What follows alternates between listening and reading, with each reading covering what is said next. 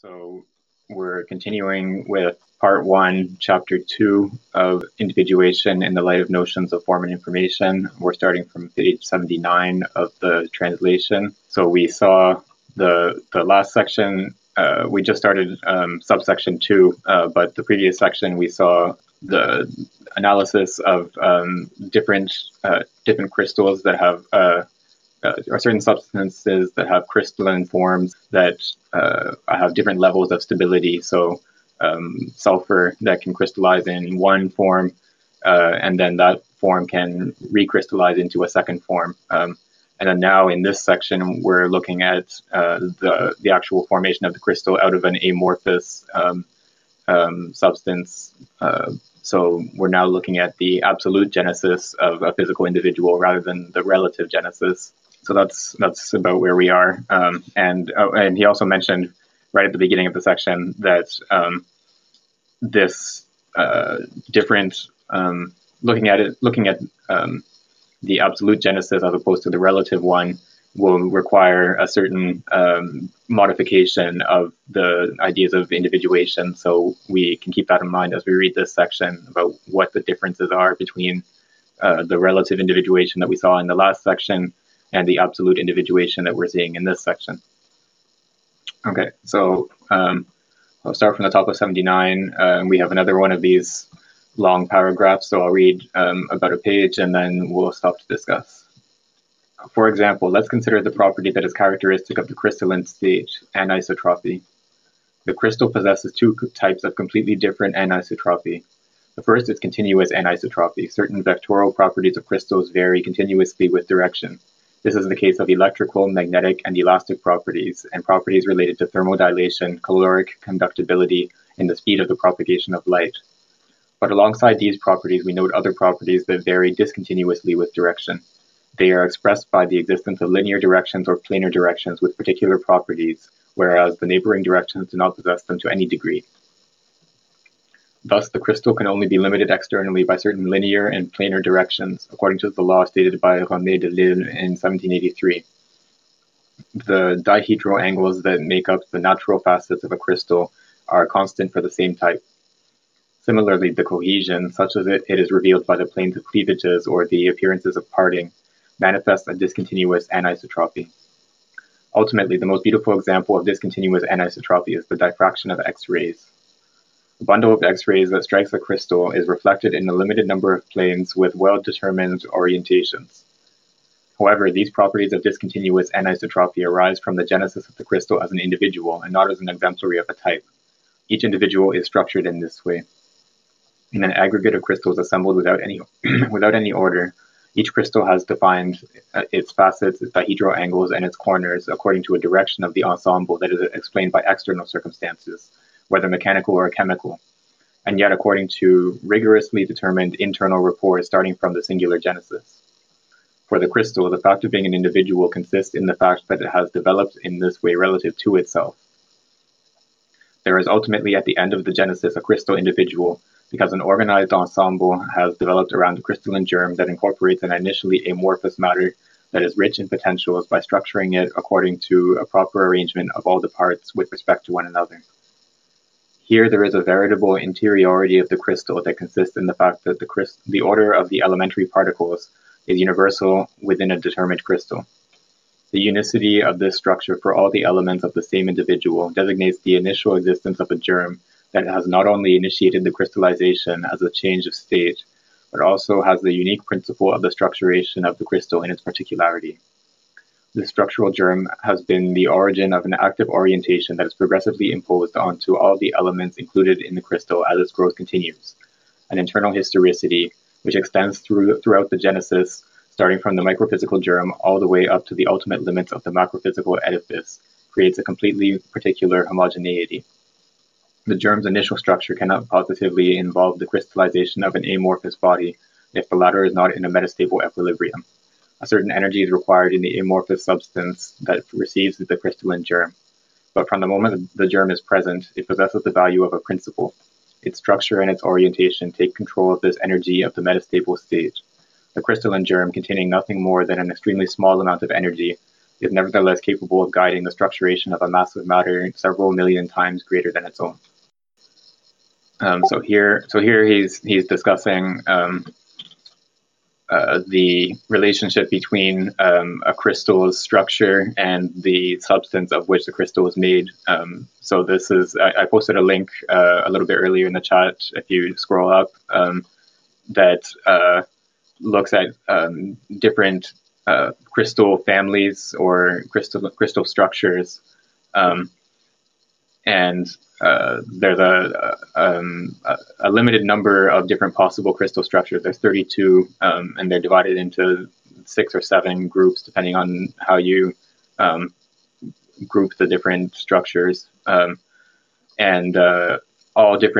Any chemical substance that will crystallize has to crystallize in one of those forms, and into one of those 32 forms. And so you can classify crystals based on the different symmetries of those forms, and we'll see a little bit more of that as we continue. But here he's pointing to the fact that the individuation of this crystal out of the amorphous mass in which it forms has to do with the way that the structure of that crystal is determined by the chemical nature of the substance. And we'll see a little bit more on that as we continue as well.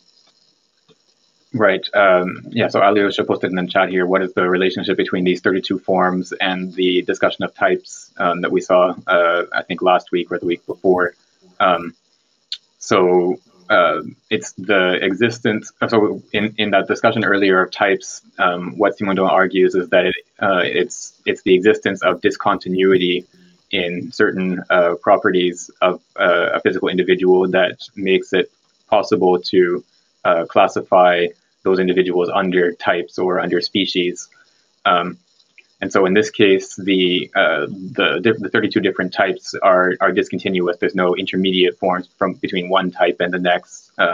In that same way, we could use these properties as principles of classification of crystals, so that we can assign a type under one of these 32 forms to crystals because those 32 forms are discontinuous with respect to each other.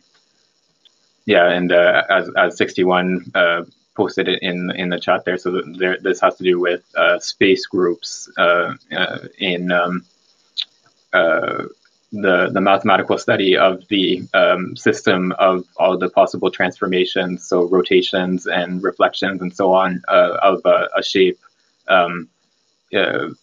basically determines the different possible crystalline structures that can exist. So it's the different possible symmetries are the different possible crystalline structures in a sort of simplified way. So there's a deep mathematical reason why there are certain crystalline structures that are possible. I don't know, it's kind of cool. The last little bit that I wanted to point to in this passage that we just read is this notion of an active orientation. So in the last line on 79 and going into 80, it says this structural germ has been the origin of an active orientation that is progressively imposed onto all the elements included in the crystal as its growth continues. So we'll see more about this orientation or polarization is the term that he uses later on. But the structural germ imposes onto this amorphous mass some sort of directionality, so that certain directions have properties that other directions don't have, whereas the amorphous mass is basically the same in all directions. And so this orientation or polarization is what's characteristic of the structural germ or the action of the structural germ onto the amorphous mass. Okay, so I think we can continue from here. If someone else would like to read, we're at undoubtedly this modulation. Undoubtedly, this modulation is possible because the crystal's successive stages during its development serve as relays for this initial structuring singularity, but it nevertheless remains true that the passage from the initial germ to the crystal resulting from the structuration of a single layer of molecules around this germ has indicated the capacity of amplification of the ensemble constituted by the germ and the amorphous milieu. The phenomenon of growth is consequently automatic and indefinite, since all the successive layers of the crystal have the capacity to structure the amorphous milieu that surrounds them, while this milieu remains metastable. In this sense, a crystal is endowed with an indefinite power of growth. A crystal can have its growth stopped, but it can never be considered complete, and it can always continue to grow if it is put back into a metastable milieu that it can structure. It is important to note quite particularly that the nature of the exteriority or interiority of the conditions is modified by the genesis itself. At the moment when the crystal is not yet constituted, the energetic conditions can be considered as exterior to the crystalline germ, whereas the structural conditions are carried by this germ itself. Conversely, when the crystal has grown, it has at least partially incorporated certain amounts of substance that constituted the support of the potential energy of the metastable state while they were amorphous. Thus, we cannot speak of the energy external to the crystal, for this energy is carried by a substance that is incorporated within the crystal in its own growth. The energy is only provisionally exterior. Furthermore, the interiority of the crystalline germ structure is not absolute, and does not autonomously regulate the structuration of the amorphous mass. In order for this modulating action to be able to be carried out, the structural germ must bring with it the structure corresponding to the crystalline system in which the amorphous substance can crystallize. The crystalline germ does not have to have the same chemical nature as the amorphous crystalline substance, but there must be an identity between the two crystalline systems in order for the apprehension of the potential energy contained in the amorphous substance to be carried out. The difference between the germ and the amorphous crystallizable milieu is therefore not constituted by the absolute presence or absence of a structure, but by the state of actuality or virtuality of this structure. The individuation of a system essentially results from the meeting of a mainly structural condition and a mainly energetic condition, but this meeting is not necessarily fruitful. In order for it to have constitutive value, it is also necessary that the energy can be actualized by the structure in accordance with the local material conditions. This possibility neither depends on the structural condition alone, nor on the energetic condition alone, but on the compatibility of the germ's crystalline systems and the substance that constitutes the milieu of this germ. Thus, a third condition is manifested that we have not been able to note in the preceding case, because it was necessarily fulfilled. Since the let's stop there. Actually, just to have some time for discussion of that. This is an important passage. Thanks. Yeah, so we had some discussion the last couple weeks about these conditions that he points to, where he sometimes talks about three conditions of individuation. Sometimes he talks about two conditions. So we have the structural, the energetic, and the material, and then he sometimes groups the material and energetic conditions together. As sort of one group of conditions, and the structural condition would be the other set of conditions. But here he sets it out more clearly as three different kinds of conditions of individuation. So we have So we have the energetic condition, so that's the general, that's at the level of the whole system. So in the case of the crystalline, or in the crystal formation, this would be the temperature of the system, for example, as one component of the energetic condition. And then we have the structural condition, which is the presence of the crystalline germ. But those two alone don't account for the capacity of crystallization of the system, because we need the third principle or third condition, which is the material condition. So the material in question, the substance that it is in the amorphous state, has to have the potential to crystallize in the same structure as the crystalline germ. So it doesn't have to be exactly the same substance, but it has to have the same crystalline structure in order for that crystallization to be possible. So that material condition is the third one. And so here we have one of the differences between the relative individuation we saw in the last subsection and the absolute individuation, because as he points out, in the case of the relative individuation, that relationship between the structural condition and the energetic condition was necessarily given, because we're dealing with the same substance in different crystalline structures. Whereas now, when we're talking about an absolute individuation or absolute genesis, that condition is not necessarily fulfilled. So we need to identify the material condition as a separate condition.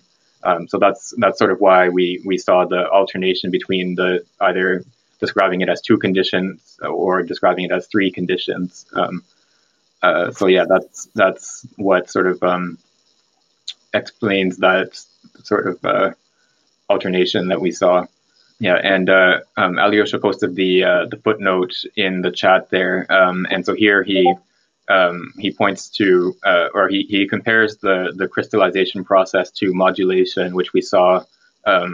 His discussion of modulation we saw in the first chapter, but here we have in this operation of modulation we have three different energies, or so there's the potential energy of the amorphous substance, and then the crystalline germ modulates that potential energy, so there's a slight energy coming from the crystalline germ. And then there's the coupling of the germ with the amorphous substance, which is the third third energy in the system. So there's actually in the translation of the footnote, there's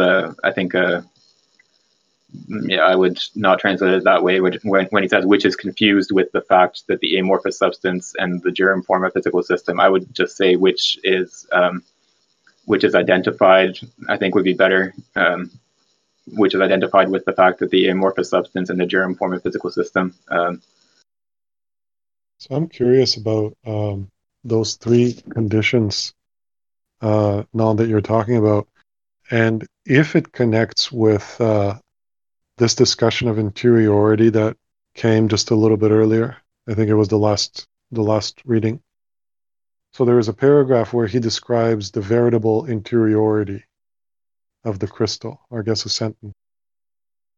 And that kind of sounded like what you were describing as the material condition. And he calls it a universal a kind of universal order of the elementary particles. And then he says the unicity of this structure is given by the germ. I think that's what, the initial existence of a germ. And then he calls this the particularity of the individual. And I'm wondering if, are we looking at the two conditions here spelled out, like the structural and the material? Or is the material something else that's not really showing up in this sentence here? Does that make sense? Yeah, I think I understand what you're getting at. That was back on page 79. So the interiority, when he talks about this veritable interiority of the crystal, so this has to do with the way that the if we look at the system as a whole, so partly crystallized and partly still amorphous, then the interior of the crystal is structured by that initial structuring germ. So it's already undergone that process of structuration. So it's interior to the crystal, not just in a geometrical sense, but in the sense that it's undergone the structuration process, as opposed to the amorphous milieu in which the crystal is still situated. The rest of that amorphous milieu has not undergone that crystallization process or structuration process, so it's exterior to the crystal. But I'm wondering, I don't think that notion of the material condition has been really introduced at that point yet of the development. So he's pointing to the role of that structuring, the structuring role of the germ. But then it's only as we go through a little bit later on page 80 that we get this introduction, and then onto 81 actually. Yeah, so it's on 81 that he introduces the material condition as the third condition that is needed in order to account for the coupling of the germ and the energetic state of the system. So yeah, I think it's only on 81 that he introduces that third condition. So I'm just looking at the chat here. So Triad had a question about this coupling between the energetic and structural conditions. So is there to be an assumed continuity to the other conditions, some similarity in quality or kind? So we'll see, I think in the next page or so, a bit more about how we should be understanding this coupling or the material condition that accounts for it. But he's going to explain it in terms of a rapport. So it's neither purely qualitative or quantitative. It has to do with an analogical rapport between the parts of the system, so the structural and the energetic aspects of the system. But yeah, we'll see more on that in the next page or so. So stay tuned. And then there's also the question from Angus. So is the analogical rapport between the amorphous milieu and the structure of the germ the same as the homogeneity of matter we discussed in the brickmaking example? In that example, this homogeneity was necessary for the communication between the orders of magnitude. I'm not sure it's the same, but it's definitely related. So yeah, in the brickmaking example, it was the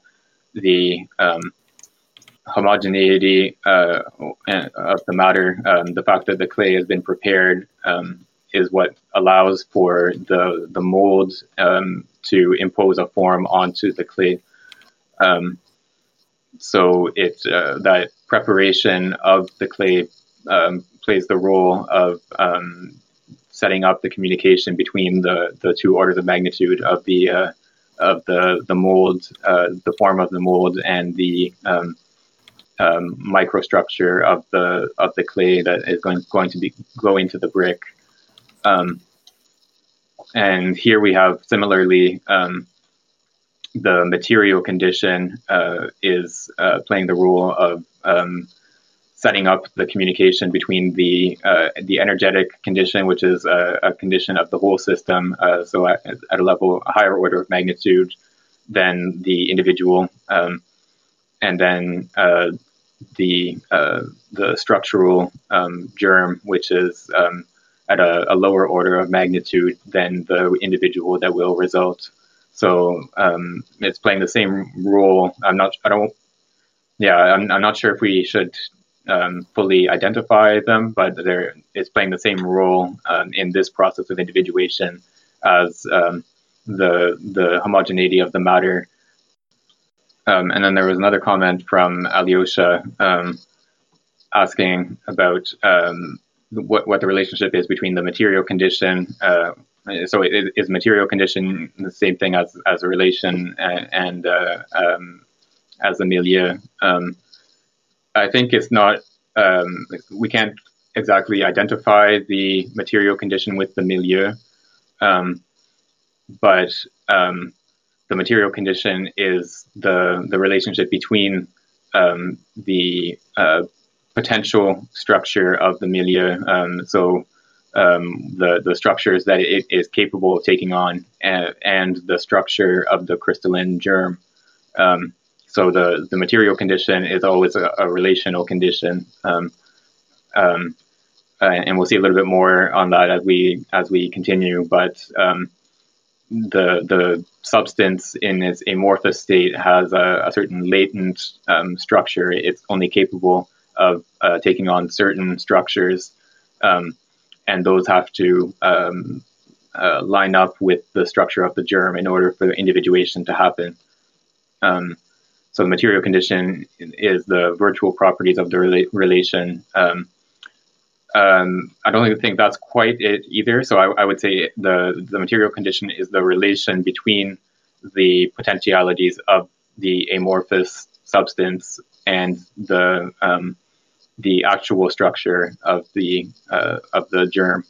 So there's a relationship between the potential on the one side and the actual on the other side. Okay, so we can continue with the next bit. If someone else would like to read, we're at "Here it is no longer a question." Here it is no longer a question of the scalar quantity of potential energy, nor of the pure vectoral properties of the structure carried by the germ,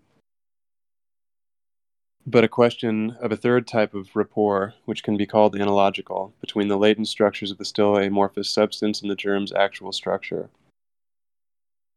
This condition is required for there to be a veritable amplifying relation between this structure of the germ and this potential energy carried by an amorphous substance. This relation is neither purely quantitative nor purely qualitative. It is different than a rapport of qualities or a rapport of quantities. It defines the mutual interiority of a structure and of a potential energy within a singularity. This interiority is not spatial, for we are witnessing here the action of a structural germ on its environment. It is not an equivalence of terms, since the terms, statically and dynamically, are dissymmetrical. We use the word analogy to designate this relation because the content of Platonic thought relative to paradigmatism in its ontological foundations seems to us more fruitful in this sense for consecrating the introduction of a relation that includes energetic quantity and structural quality. This relation is information. The germ singularity is effective when it arrives in a tense hylomorphic situation. A precise analysis of the relation between a structural germ and the milieu that it structures shows that this relation requires the possibility of a polarization of the amorphous substance by the crystalline germ. The active range of this polarization can be very minuscule. From the moment that a first layer of amorphous substance has become a crystal around the germ, it plays the role of a germ for another layer, and the crystal can at that point develop bit by bit. The relation of a structural germ to the potential energy of a metastable state is established in this polarization of amorphous matter. We must therefore seek the foundation of a genesis constituting the individual here. From the very beginning, and from a macrophysical point of view, the individual always appears as the bearer of polarization. Indeed, it is worth noting that polarization is a transitive property. It is simultaneously a consequence and a cause. A body constituted by a process of polarization exerts a series of polarizing functions, merely one of which is the crystal's capacity to grow. Perhaps it would be possible to generalize the physical consequences of Pierre Curie's 1894 studies on symmetry. Curie's laws can be stated in two forms. The first utilizes current concepts. A phenomenon possesses all the elements of symmetry of the causes that produce it, and the dissymmetry of a phenomenon is found again in the causes.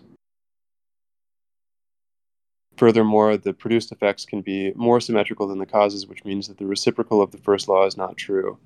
This amounts to stating that if a phenomenon presents a dissymmetry, this dissymmetry should be found again in the causes. This dissymmetry is what creates the phenomenon.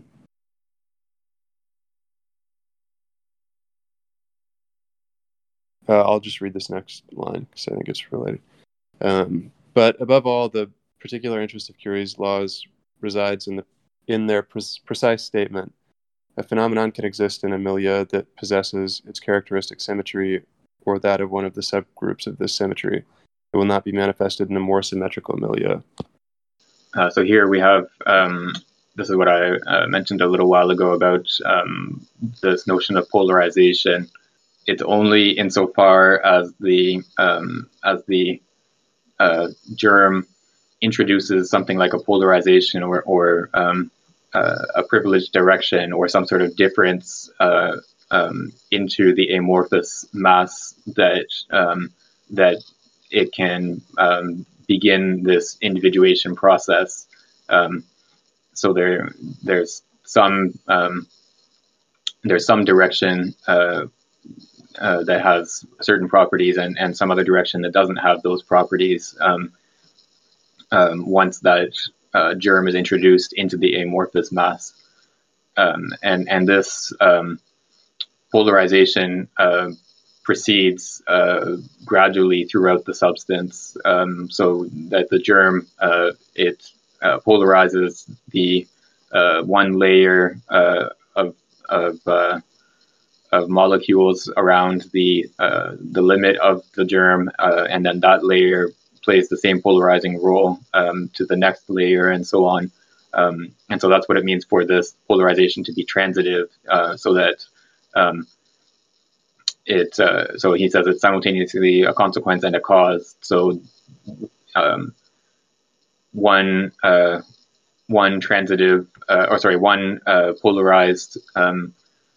entity polarizes the rest of the limit around itself within the amorphous substance, and then that next layer plays the same polarizing role for the succeeding layer.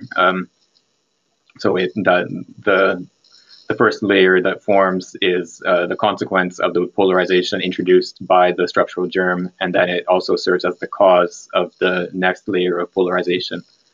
So it plays both roles successively.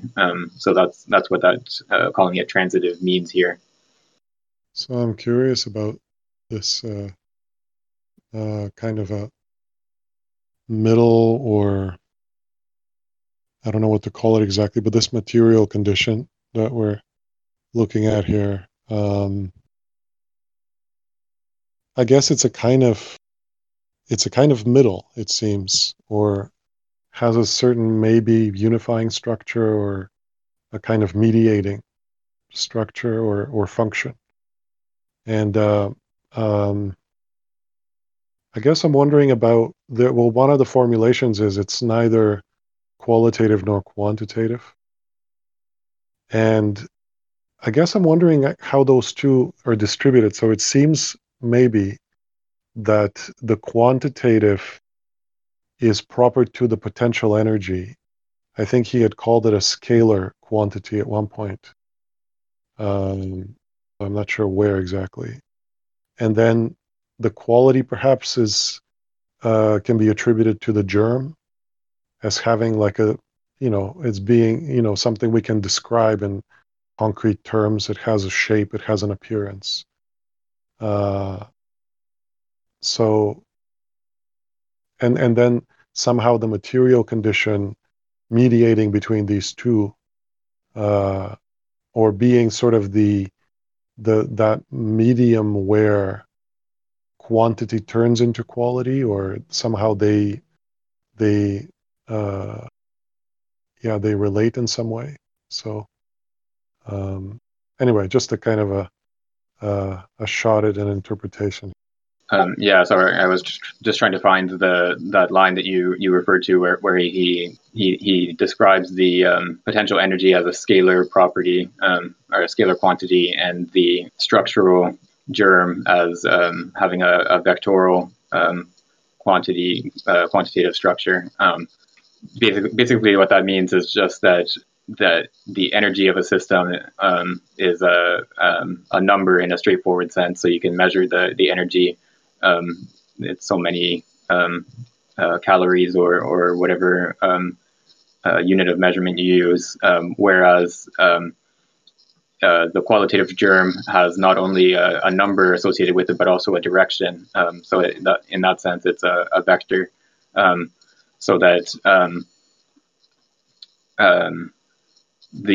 structural germ is characterized by the fact that it has this directionality to it. So it's not the same in all directions, that certain directions have certain properties and other directions don't have those properties.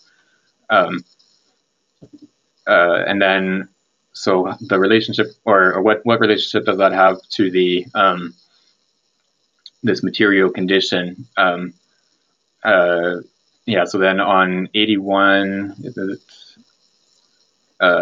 if I can find the passage. So here's that passage on 81, where he distinguishes between the scalar quantity of potential energy and the pure vectoral properties of the structure carried by the germ. And I think it is right to identify that later on with this distinction between the quantitative and the qualitative.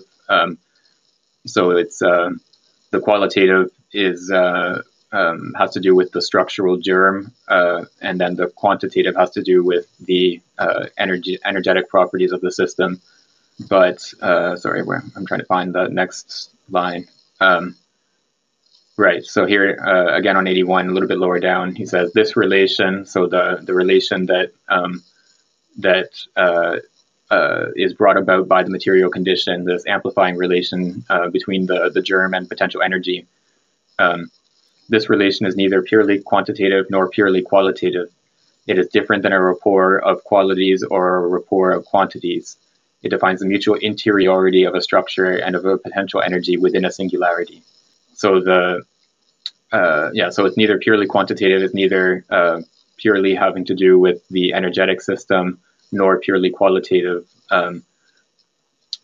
so having to do with the structural germ, but it's what accounts for the combination of the two, or how the two interact with each other. So it's the condition of the material condition is the condition of that relation between the qualitative and quantitative aspects. And so it does play something like a mediating role in that sense. So for me, it almost reads like a form of intensity there, or some like an intense relationship that is within this germ that is to spread out when it hits the right threshold in a specific milieu, for example. So there is this... I'm searching for another term that other than in tension or tension here. It's like a suspense, or in some sort of suspended stress, if you understand what I mean. That through this germ, through this imbalance that is not yet purely chaotic in relation to this amorphous milieu on the outside, has some sort of protostructure to it, some sort of tension that then expands like a trigger you pull or something like that. Yeah, he does use the word tension. I think we saw that in the last couple pages, maybe page 80 or 81. But he uses it not of the germ, but of the hylomorphic situation, so the existence of the system having this divergence of the different orders of magnitude that are not communicating with each other yet, until that the germ is introduced. So it's that condition of the system that is tense, and it has the tension. So it's. The tension is inherent in the whole system as a whole, rather than in the germ itself. the germ is what I think, as you said, triggers the individuation process. So the tension pre-exists the individuation process, and then the introduction of the structural germ is the trigger for that process. I'm thinking of the case of vaccines as a possible example here. I wonder if this works. So if we take the propagation of a virus to be a certain kind of individuation, and I suppose the potential energy in this case might be something like the propensity of an organism to, display symptoms, or to develop a disease, or to develop a the flu, let's say, or the illness. And then the vaccine, what it seems to do is to come into the middle, in a sense, between the organism and the germ, right? And to prevent that match, or that the kind of the alignment, or there's a certain opening in the organism that allows the virus to come in, right? And when a person is vaccinated, that opening is closed to a large degree. And so I guess vaccination would kind of demonstrate what this material condition might be in this case. And it sort of cancels that condition, right? So that the individuation of the virus is no longer possible. Yeah, I think that's a topical example, of course, but it's also an interesting application of the concept because viruses actually do have a crystalline form, or they can exist under a crystalline form when they're outside of an organism. So they can sort of survive in this dormant state, and then they can be introduced into an organism, and then bring about reproduction. But yeah, so in this case, the usefulness of that example is because, as you pointed out, there has to be that same sort of compatibility between the organism in which the virus is introduced and the structure of the virus. So only certain organisms can be the host for a certain virus, and so that so the virus acts as like a structural germ, in that it basically forces the host organism to produce copies of the virus, which then spread out throughout the organism. So this is in the same way that the crystal structures the amorphous substance, the virus is structuring the substance of the host organism into more viruses, basically. And then the role of the vaccine would be precisely to disrupt that compatibility, so that the host organism is no longer a suitable host for the virus. So yeah, I think that's a good example. Have we talked about, sorry, I was AFK for some minutes, about his use of analogy yet? No, we haven't really discussed that. That would be probably an important point to go over. Mm-hmm.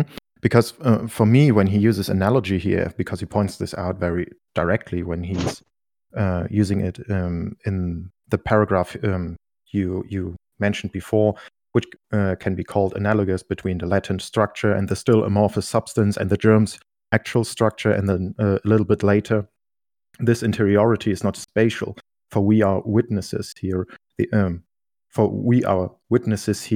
action of a structural germ in its environment. It is not an equivalence of terms, since the terms statically, and dynamically are dissymmetrical.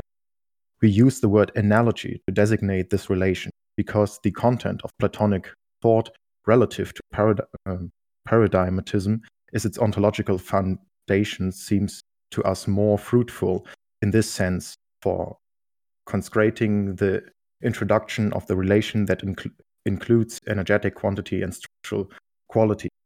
Because here he uses analogy in this very literal sense, right? Because analogy is this word combined of ana and logos, like it is the to make something in its logic or in its grammar, in its speech, analogous. It has the same structure, so to speak. It is in some sort similar, or it gets made similar in this sense. So it's quite a good description of this process that, like an expansion of this structural aspect of the germ into this amorphic milieu. Yeah, that's the etymology there is useful. I wonder if anyone knows what Platonic dialogue he has in mind here when he talks about analogy, because I don't remember that specific reference to analogy in Plato. But we can also keep in mind that he, when he talks about analogy, he always has in mind this transductive mode of thinking, which he describes, I think, in the introduction as being what is valid about analogical thinking. So transductive thinking is what is valid about analogical thinking.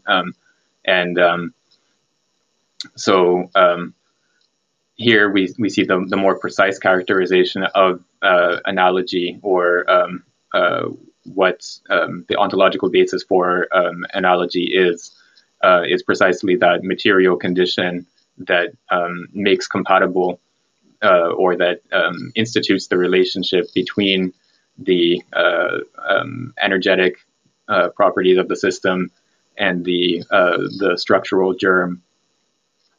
So it's always going to be something like this material condition that underlies any valid analogical thinking. Right, and then Alyosha has posted in the chat here a reminder about how the transductive approach or a transductive method always involves a relation to that which is thought, so that it's not just some sort of rapport in Simondon's sense, some sort of external relationship between an object known and a subject knowing it. But it's the relationship of knowledge is part of the structuring of the system as a whole. Okay, so I think we can go on. If someone else would like to read, we're on page 82, and we're starting at the characteristic symmetry. The characteristic symmetry of a phenomenon is the maximum symmetry compatible with the existence of this phenomenon. This characteristic symmetry must be defined for each phenomenon, like the electrical field, the magnetic field, and the electromagnetic field, characteristic of the propagation of a light wave. However, it is acknowledged that the number of symmetry groups presenting one or several axes of isotropy is limited, and crystallographers have determined the possibility of only 7 groups. 1. The symmetry of the sphere. 2. The direct symmetry of the sphere, that of a sphere filled with a liquid endowed with a rotatory power. 3. The symmetry of the cylinder of revolution, which is that of an isotropic body compressed in one direction, that of the cylinder's axis. 4. The direct symmetry of the cylinder, i.e. that of a cylinder filled with a liquid endowed with a rotatory power. 5. The symmetry of the cone's frustum. 6. The symmetry of a cylinder turning on its axis. And 7. The symmetry of the rotating frustum of the cone. The first 2 systems present more of an axis of isotropy, and the last 5 present a single axis. Due to these systems, it is acknowledged that the symmetry characteristic of the electrical field is that of a cone's frustum, while the symmetry characteristic of the magnetic field is that of the rotating cylinder. It can then be understood under what conditions a physical individual, whose genesis has been determined by a polarization corresponding to a structure characterized by a certain type of symmetry, can produce a phenomenon that presents a determined polarization. Thus, a phenomenon noted by Novalis and celebrated in the poetic invocation of the tire senders, crystal, tourmaline, can be understood based on the system of the symmetry of the cone's frustum. The symmetry of the tourmaline is that of a triangular pyramid. A crystal of heated tourmaline reveals an electrical polarity in the direction of its ternary axis. The tourmaline is already polarized at ordinary temperatures, but a slow displacement of electrical charges compensates this polarization. The heating only modifies the state of polarization in a manner such that compensation no longer takes place given a certain time, but the crystal structure has not been modified. Similarly, magnetic rotatory polarization is linked to the symmetry characteristic of the magnetic field, that of the rotating cylinder. Ultimately, the interpretation becomes particularly interesting in the case of the phenomenon of piezoelectricity discovered by Jacques and Pierre Curie. It consists in the appearance of electrical charges through the compression of mechanical dilation of certain crystals, compression or mechanical dilation. Since the phenomenon consists in the appearance of an electrical field, the symmetry of the system that produces this field, the crystal and forces of compression, must be at best that of the frustum of the cone.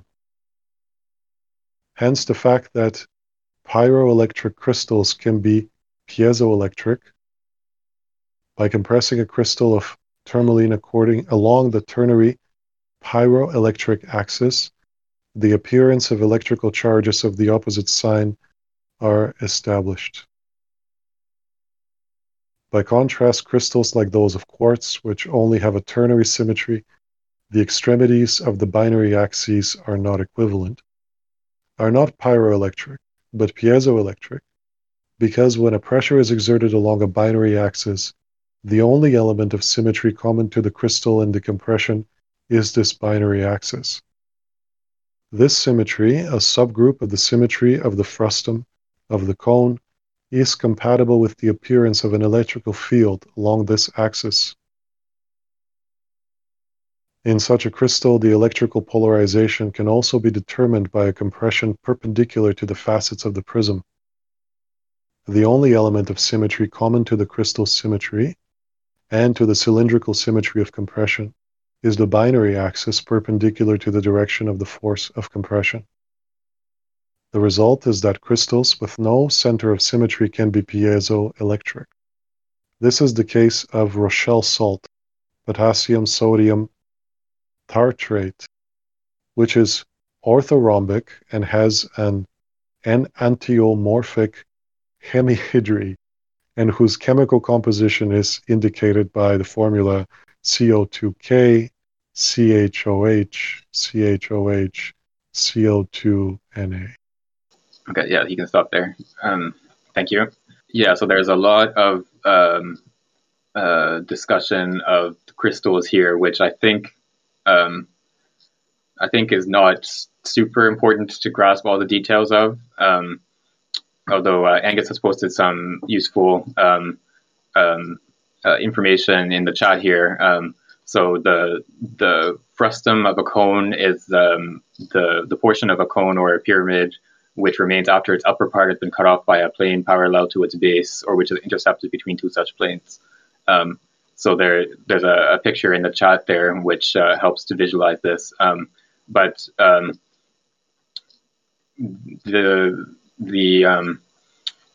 discussion of the different groups of symmetries on page 82. So he gives the 7 groups. So the 32 different symmetries all fall under one of these 7 groups, and it also sometimes classed as 6 groups depending on the basis of that classification. But different crystalline structures have different forms of symmetry in terms of how they can be rotated or reflected, the different types, the different ways in which that structure is preserved under rotation or reflection or other forms of symmetry. And these seven groups are the sort of general groups under which those forms of symmetry exist. And then what he describes in the next couple or the next paragraph or so is the way that different properties of these crystals have to align with the axes of symmetry along these different forms of symmetry. So certain crystals like this tourmaline has this property of electrical polarity when it's heated, so it's a pyroelectric crystal. Pyroelectric meaning that the heating the crystal produces an electrical field, and then what's the next example? Right, and then there's other crystals that have the piezoelectric property, so that compression of the crystal produces an electric field. And as Ben pointed out, this is how quartz watches work. So the compression of the crystal produces an electrical field, which is then used and sorry, it also has a periodic structure to it. So that's sort of what synchronizes the watch, is how I understand it. But I'm far from an expert, so maybe someone else has a better. Can explain that better, but as I said, I don't think the details are super important here. The basic idea is that the different properties of the crystals have to do with the different symmetrical structures of the crystalline structure, and so there's this polarization that he pointed to a little while ago. Occurs along these different axes of symmetry of the crystal. Alyosha, I'm not sure I understand exactly your question, but I would just, I guess, point out there that I think there's I think there's a bit of a translation issue with that passage that you quoted. So I think at best should instead be at most. So it should be the symmetry of the system that produces this field, the crystal and forces of compression must at most be that of the frustum of the cone. He's saying that there's only as many symmetries as the frustum of a cone has, and not more symmetries than that. So it seems the point of this discussion of symmetry here, at least as I can gather, and I'm not, most of this is way over my head. But it's coming into context of this material condition that he's mentioned. And I wonder if this may be an illustration of that, like the symmetry is really that sort of material condition that plays this mediating role between a germ and a field of potential? I think, my understanding at least is that when he's talking about the symmetry and dissymmetry here, this has to do with the structural condition, so the germ rather than the material condition.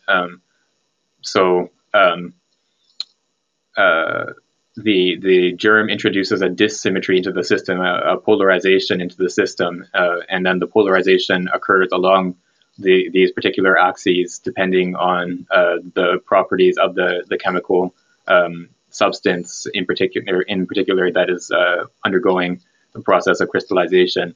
The polarization along different axes is what is introduced by the structural germ, and so I think that's sort of the how this bit fits in with the bigger picture. I guess I'm thinking of this sentence. I think it was just at the end of the last reading, where he speaks of a characteristic symmetry. So he says, above all, the particular interest of Curie's laws resides in their precise statement. A phenomenon can exist in a milieu that possesses its characteristic symmetry, or that of one of the subgroups of this symmetry. And I guess this characteristic symmetry makes me, it seems like it's a, and then he gives a kind of the different groupings. He elaborates. So yeah, this characteristic symmetry, I guess, was making me think of the material condition. Like it's some kind of, it's not just an abstract potentiality, but it has a certain degree of potential structure or structured potential. I don't know what to call it exactly. Yet without being, as far as the degree of, without going as far as individuation. So we can speak of a characteristic symmetry even without, even in a kind of an amorphous or metastable solution prior to the germ being introduced. Though, I don't know, that's just kind of speculating on my part. Well, prior to the introduction of the germ, the amorphous solution has, I guess, infinite symmetry, or you could put it either as it has an infinite number of symmetries or no symmetries, because any rotation or reflection of the amorphous mass will result in something that is the same as it was before.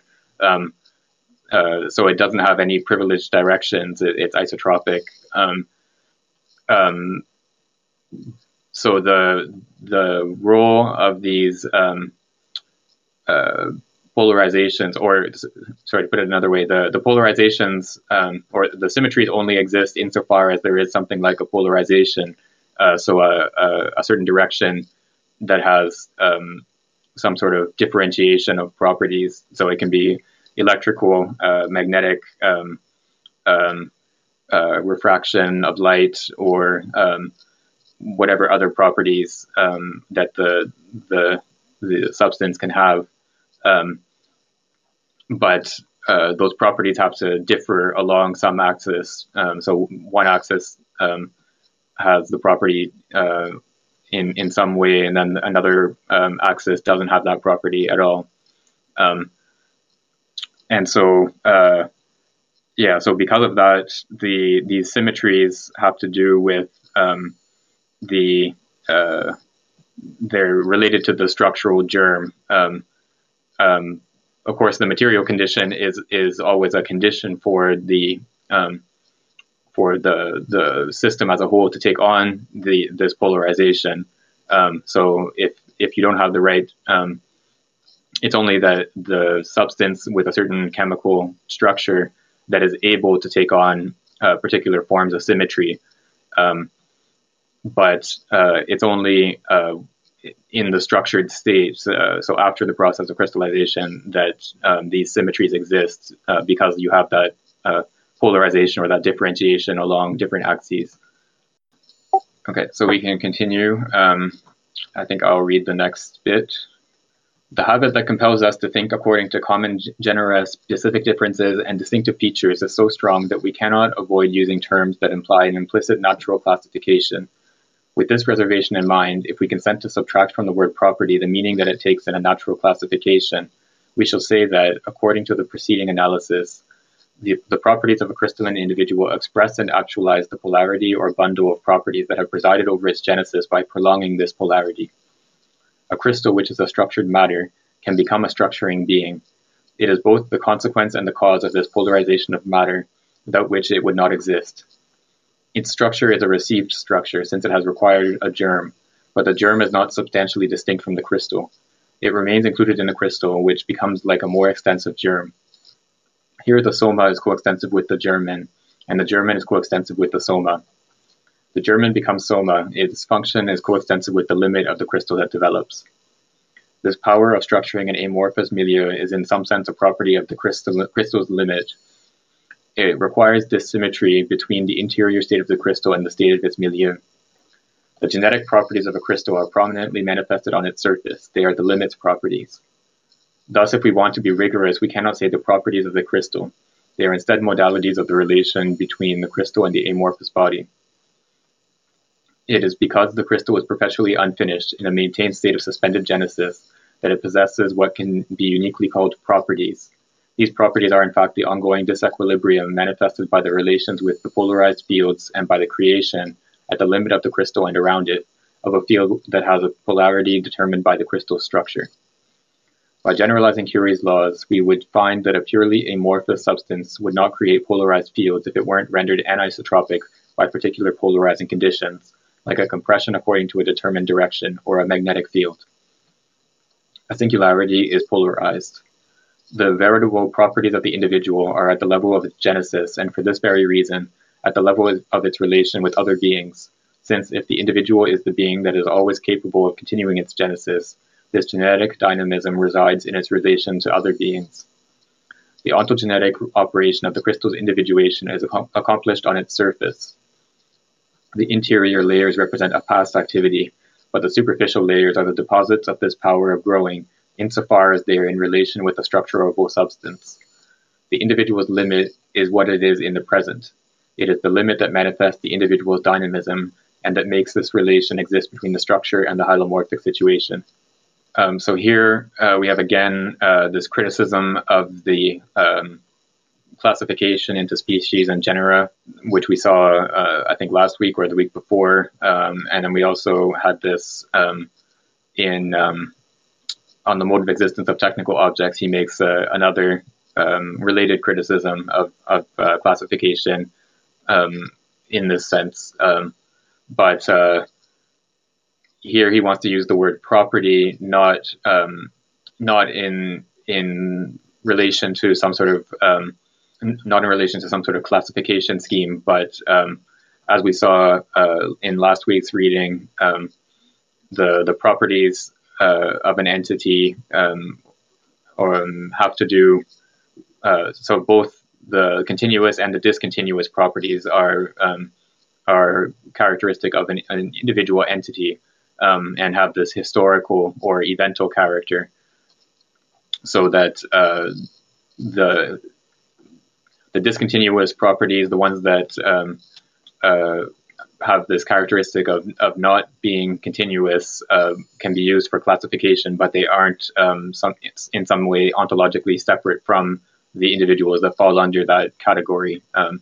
So their properties have to be understood as including both the discontinuous and the continuous properties of the substance in question. And so he points out here that these properties of the crystal have to do with its polarization. So the different axes within the crystal present different properties to observation. And then one other bit that we should probably explain is when he talks about soma in German. So this is a reference to Weismann, who was a biologist in the late 19th century, and he set out this conceptual distinction between the soma, the body of an organism, and the germen, which is the reproductive cells of the organism, and so he points out that it's only the reproductive cells of the organism that are passed on to the offspring. And that go into the formation of the offspring. So the germen is, in a sense, immortal. It lives on from one generation to the next, whereas the soma is reformed and dies out in each generation. But here Simondon points out that in the case of the crystal, there's no distinction between the soma and the germen because the seed or the germ of the crystal just becomes part of the crystal as the crystal forms. There's no distinction in terms of what they're made of or what they're composed of between the germ and the crystal that forms. Yeah, there's a nice diagram that Triad posted in the chat there. So each the germplasm or the germen lives on from one generation to the next, and then at each generation it produces a soma, and then the soma dies out in each generation. So there's a continuity of the germplasm across generations, whereas there's a discontinuity at the level of the soma. Right, yes, I probably should have mentioned that. Yeah, soma is the Greek term for body. So it really just means the body of the organism, insofar as it's distinguished from the reproductive cells. Okay, so I think we can go on to the next bit, if someone else would like to pick up from the top of 85. Okay.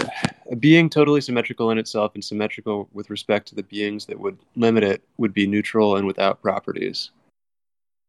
Properties are not substantial but relational. They only exist through the interruption of a becoming. Temporality, insofar as it expresses or constitutes the most perfect model of asymmetry, the present is not symmetrical with the past because the flow of time is irreversible, is necessary to the individual's existence. Perhaps there is also a perfect reversibility between temporality and individuation, since time is always the time of a relation, which can only exist at the limit of an individual. According to this doctrine, it could be said that time is relation, and that there is no veritable relation that is not asymmetrical. Physical time exists as a relation between an amorphous term and a structured term, the first being the carrier of potential energy and the second that of an asymmetrical structure. What also results from seeing things this way is that every structure is simultaneously structuring and structured. Each structure can be grasped in its twofold aspect when it is manifested in the present of the relation between an amorphous potentialized state and a substance structured in the past. From that point, the relation between the future and the past would be the very thing that we witness between the amorphous milieu and the crystal. The present, the relation between the past and the future, is like the polarizing asymmetrical limit between the crystal and the amorphous milieu. This limit can neither be grasped as a potential nor as a structure. It is not interior to the crystal, but it no longer belongs to the amorphous milieu. However, in another sense, it is an integral part of both terms, since it is provided with all of their properties. The two preceding aspects, including the belonging and non-belonging of the limit to the limited terms, which are opposed like the thesis and the antithesis of a dialectical triad, would remain artificially distinguished and opposed without the characteristic of their constitutive principle.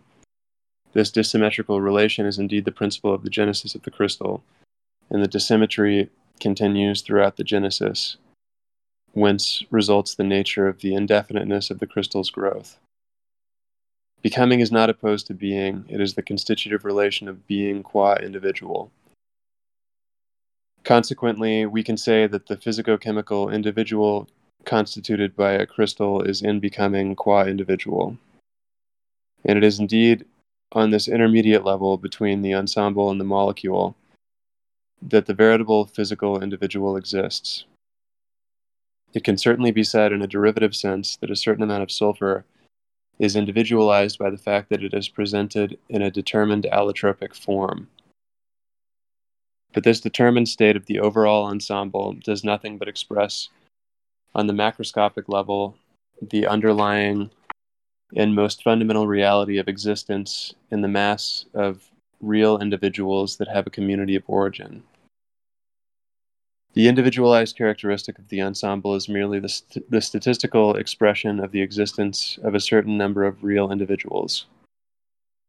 If an ensemble envelops many physical individuals from various origins and different structures, it is a mixture and remains poorly individualized.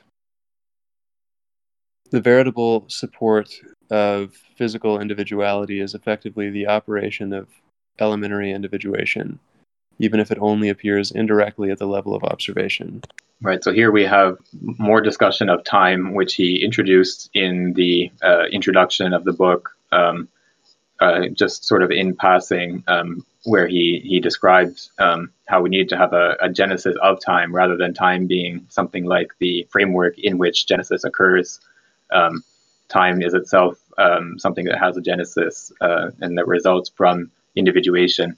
And we have here some more specification of what that means, so that it has to do with the dissymmetry of time in the sense that the future and the past are not reversible. You can't... most physical processes or many physical processes proceed only along one direction, and they can't proceed in the opposite direction. So something like burning a piece of paper, for example, the same process can't be run in reverse. So it's asymmetrical in that sense. So the asymmetry here is so in the same sense the past. Turning into the future in the present, the present plays the same role as the limit of the crystal. And so it has that same structuring role.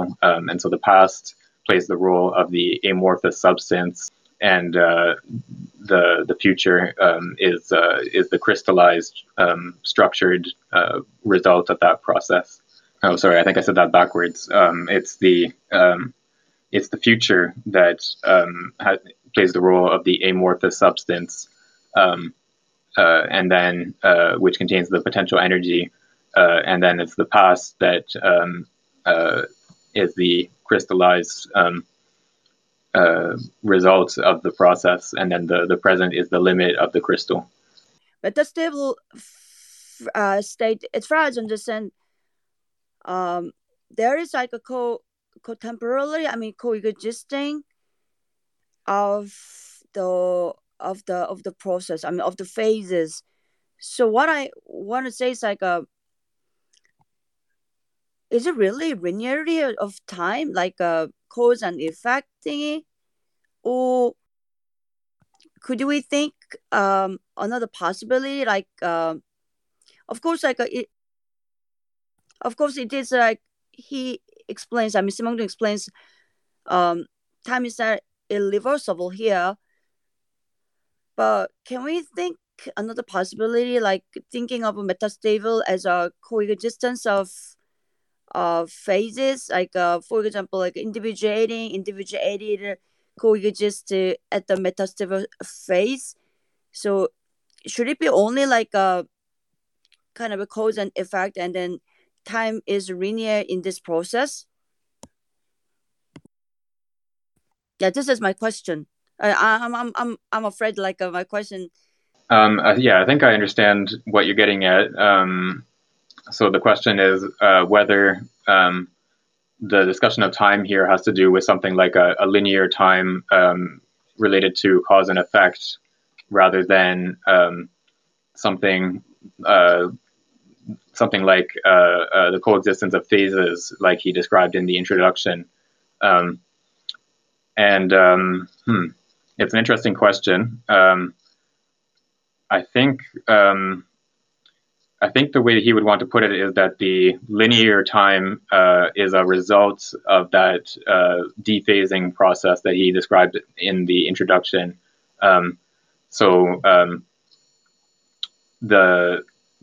In the way that the future plays the role of the amorphous mass containing potential energy. In that amorphous mass or in that future state, the phases are not differentiated yet. And then it's out of that amorphous mass that the different elements of time, or the different aspects of time, the past, present, and future will be differentiated. So it's not strictly a linear account of time, but it's an account of the genesis of time out of that amorphous mass. Yeah, you got the point actually, like a point of my thank you. And then maybe like it's kind of like the sorry confusion of corporeality and incorporeality. So I just thought of Bergson, like in terms of Bergson's idea, like as far as I understand, like a time can be mixed, like a past, present, and future.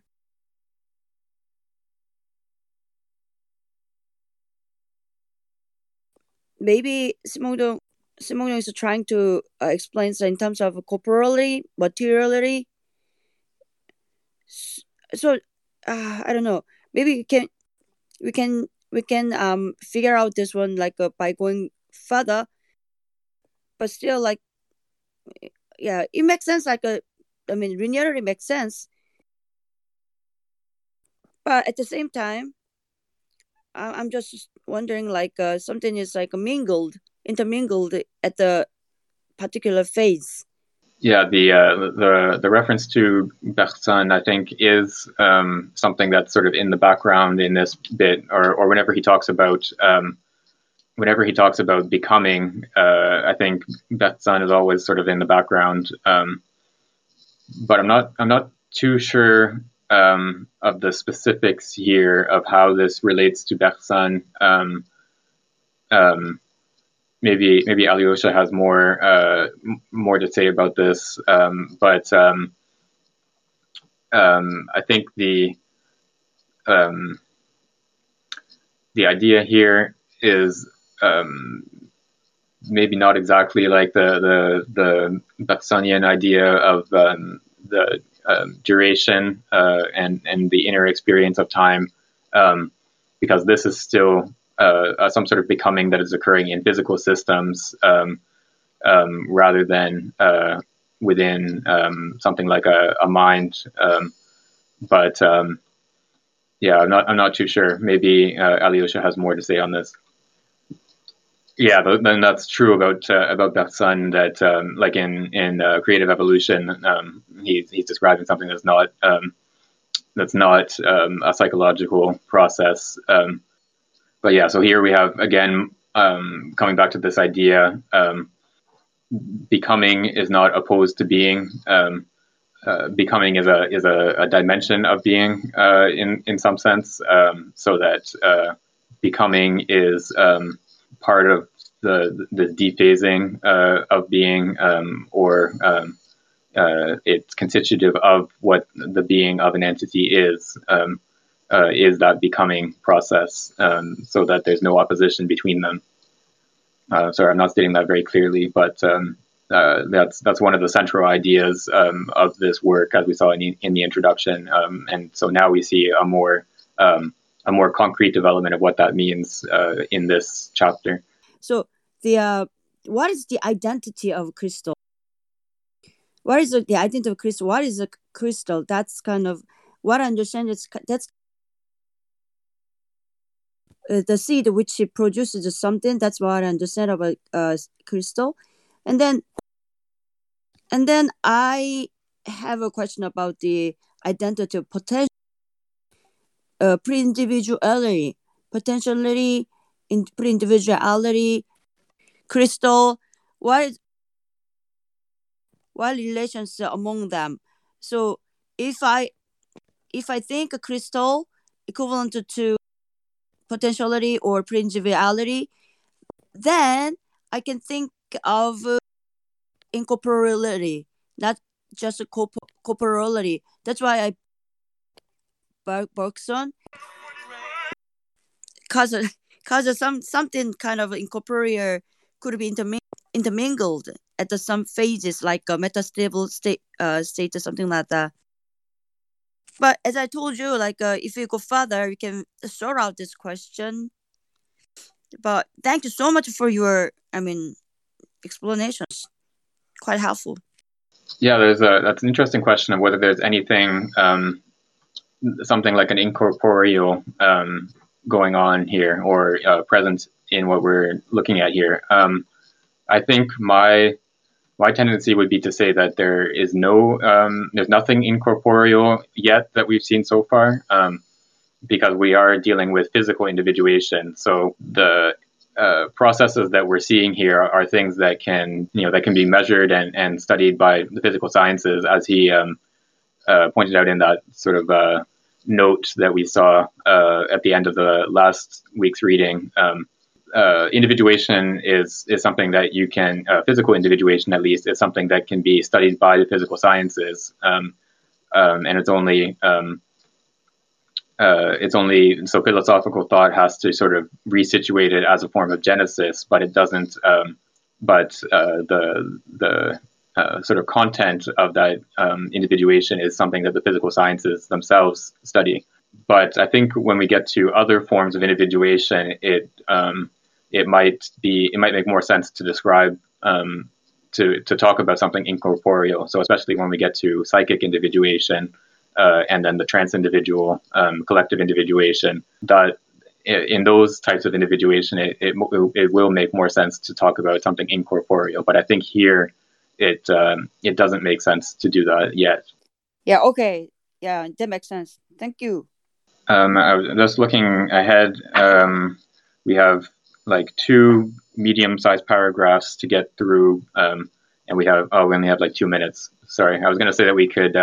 Try to push through the last little bit to finish this section for today, but I think maybe we probably don't have time because people probably have to leave right at 4.